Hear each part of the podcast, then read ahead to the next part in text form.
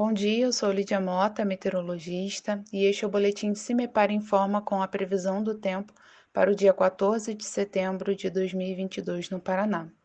Nesta quarta-feira, o tempo ainda segue bastante instável no Paraná. Com isso, chuvas devem ocorrer a qualquer momento do dia, com volumes que ainda podem ser significativos.